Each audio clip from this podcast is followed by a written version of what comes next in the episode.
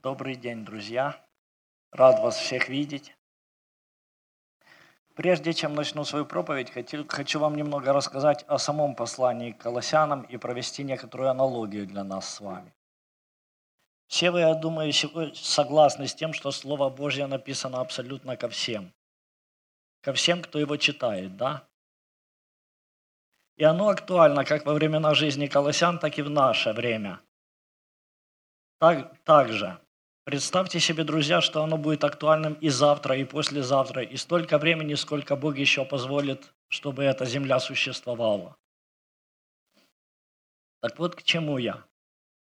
Давайте представим, что, представим с вами, что колоссяне и мы являемся современниками. И Бог через Павла обращается к нам. Не хватит времени, друзья, чтобы описать вам обо всем, что хочет сказать Павел в этом послании. Письме есть и благодарность, и слово похвалы, и ободрение для нас. Также присутствует и наставление, и просьбы, и ценные указания. Попробуйте на досуге прочитать послание к Колоссянам как письмо от близкого вам человека. Прочитайте его цельно, все четыре главы. И выпишите для себя все обращения Павла к вам лично. И вы увидите, насколько оно практично для нас с вами. И на что стоит обратить особое внимание, так это на цель написания этого письма. Помните, да, оно актуально как, как для того времени, так и для нашего с вами. Так вот, целью послания было предостеречь нас от лжеучений, которые имели место быть как тогда, так и сейчас. Ничего не поменялось, друзья. И сегодня мы можем с вами поддаться лжеучению так же, как и в те далекие времена – как говорил Соломон, нет ничего нового под солнцем. В наше с вами время появилось даже намного больше опасностей поддаться какому-то лжеучению. Так вот, именно с этой целью я и позволил себе, друзья, так затянуть проповедь, чтобы настроить вас на важность, фильтровать все в свете этой угрозы. Угрозы поддаться, напомню опять, лжеучению. А что может быть лжеучением в нашей жизни? Это все, что может искажать истину, добавить к ней или отнять у нее что-то. И если мы с вами называемся христианами, то в нашем случае истина заключается в ком? В Иисусе Христе. И если вы услышите, что я говорю с кафедры что-то противоречащее или изменяющее этой истине, то очень прошу, гоните меня с этой кафедры. А теперь непосредственно к самой проповеди. Откроем с вами, друзья, Колоссянам вторую главу, с 6 по 15 стих. Прошу вас, открывайте, чтобы вы следили.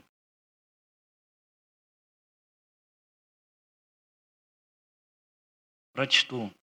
«Посему, как вы приняли Христа Иисуса Господа, так и ходите в Нем, будучи укоренены и утверждены в Нем и укреплены в вере, как вы научены, преуспевая в ней с благодарением» Смотрите, братья, чтобы кто не увлек вас философией и пустым обольщением по преданию человеческому, по стихиям мира, а не по Христу.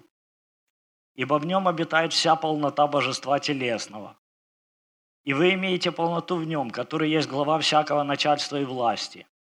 В нем вы обрезаны обрезанием нерукотворенным, совлечением греховного тела плоти, обрезанием Христовым. Вы погребены с Ним в хрещении, в Нем вы воскресли верою в силу Бога, который воскресил его из мертвых. И вас, которые были мертвы во грехах и в необрезании плоти вашей, оживил вместе с Ним, простив нам все грехи, истребив учением бывшее о нас рукописание, которое было против нас.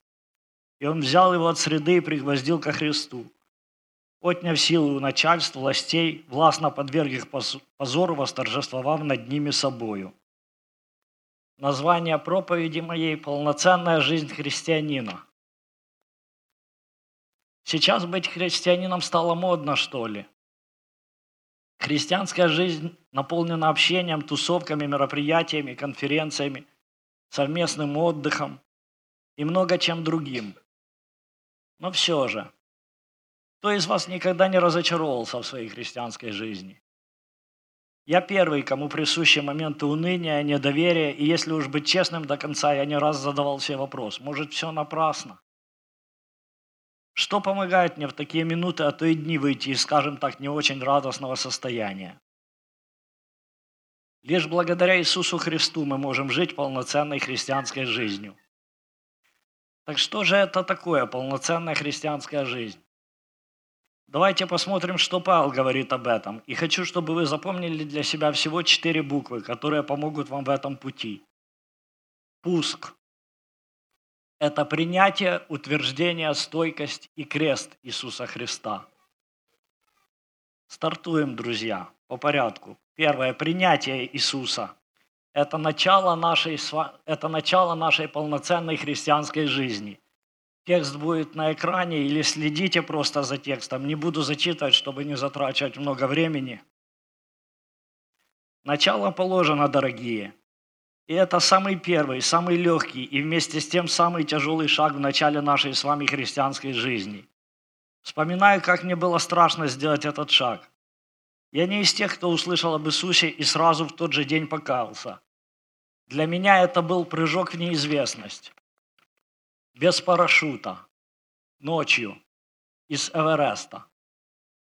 Но когда я сделал этот шаг, это было что-то. Давайте я перечислю те эмоции, которые я испытывал, и, может быть, не удастся попасть и в некоторые из ваших переживаний. Радость, счастье, покой, уверенность в том, что все будет хорошо, легкость. Ну что, попал я хоть в одно – и дальше Павел говорит, как приняли, так и ходите. Как так? Утверждение во Христе. Это юношеский этап нашей полноценной христианской жизни. Будучи укоренены и утверждены в нем и укреплены в вере, как вы научены, преуспевая в ней с благодарением. Это слово утверждение означает обустройство. Хорошая аналогия, когда, когда ты в доме и чувствуешь себя уже в безопасности, ты начинаешь потихоньку обживаться, обустраиваться в нем. Также и в наших отношениях со Христом. Шаг за шагом ты знакомишься с Ним, ты, мы, мы знакомимся с Ним, мы потихоньку начинаем укореняться и укрепляться в Христе. Мы учимся полноценно жить, полагаясь на Христа, доверяя Ему. Эта вера в Иисуса помогает нам завоевывать свои маленькие победы – Вроде бы, знаете, учимся доверять Богу все больше и больше в различных аспектах жизни и благодарим Его за то, что Он, по сути, сам взращивает в нас эту веру. Далее следует этап нашей жизни, которому я уделю особое внимание. Стойкость во Христе.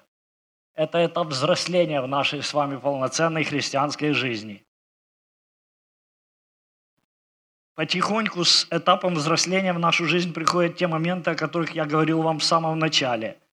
Есть такой автор, Александр Сергеевич Грибоедов. Может, вы слышали о таком человеке? Достойный представитель своего времени. Так вот, у него есть знаменитая пьеса, которая хорошо передает этот этап взросления. Пьеса называется «Горе от ума».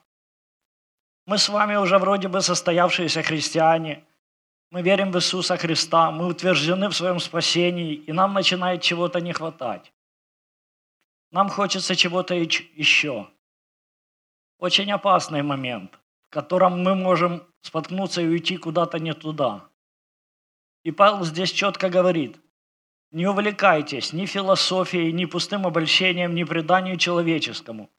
Берегитесь лжеучений, друзья. Увлекайтесь Христом, Мир будет предлагать много чего, особенно в наше с вами современное время. Вы сами хорошо знаете, что может вас увлечь. Я, по крайней мере, точно могу сказать за себя. Я знаю, на что я склонен отвлекаться. Но мир не должен диктовать нам свои законы. В конце концов, у этого мира есть хозяин. И пусть вас не смущает тот князь мира, о котором мы с вами все прекрасно знаем. Есть тот, который является действительным хозяином всего, что и в мире, и во Вселенной, и далеко за ее пределами. Только представьте себе, друзья, порой мы размениваемся на вещи, которые не имеют никакого значения по сравнению со Христом. Повторюсь, будьте увлечены Христом, проявляйте стойкость в этом увлечении для того, чтобы не увлечься лжеучениями. И, наконец, еще один, пожалуй, самый решительный аргумент в пользу того, как мы можем жить полноценной христианской жизнью. Крест Христов. Это вневременный этап нашей полноценной христианской жизни. Своими усилиями мы можем пытаться наладить как-то свою жизнь. Своими усилиями мы можем стараться стать лучше, избавиться от греха. Своими хорошими делами мы можем заслужить прощение. Своей христианской жизнью мы можем расположить Бога к себе. Чувствуете, что я что-то не то говорю, друзья? Обратите внимание на то, на то, сколько раз мы видим в этом отрывке выражение «с Ним». А без Него своими силами мы можем только прийти к печальному финалу нашей жизни. Каждый из нас приговорен Богом к смерти, каждый заслуживает наказания, и нам его не избежать. Но наш приговор был аннулирован, друзья. Так на кресте, там на кресте Иисус умер за каждого из нас. Там на кресте Он понес наказание за тебя, за меня, за всех без исключения. Там на кресте Он уже отнял силы и власть у кого-либо осудить нас. Перед Отцом был полностью погашен наш с вами долг. Вот почему крест Иисуса Христа стал самым важным этапом нашей с вами полноценной христианской жизни. Что скажу в заключении? Наша жизнь всегда будет сложной, неоднозначной и порой даже приносящей временное разочарование. Может показаться, что она на самом деле неполноценна. Да, вы правы. Наша с вами христианская жизнь может быть полноценной только тогда, когда мы будем наполнять ее Христом. Только в нем мы можем ощутить всю прелесть, красоту и великолепие той жизни, которую приготовил Бог для каждого из нас. Аминь. Давайте помолимся, друзья.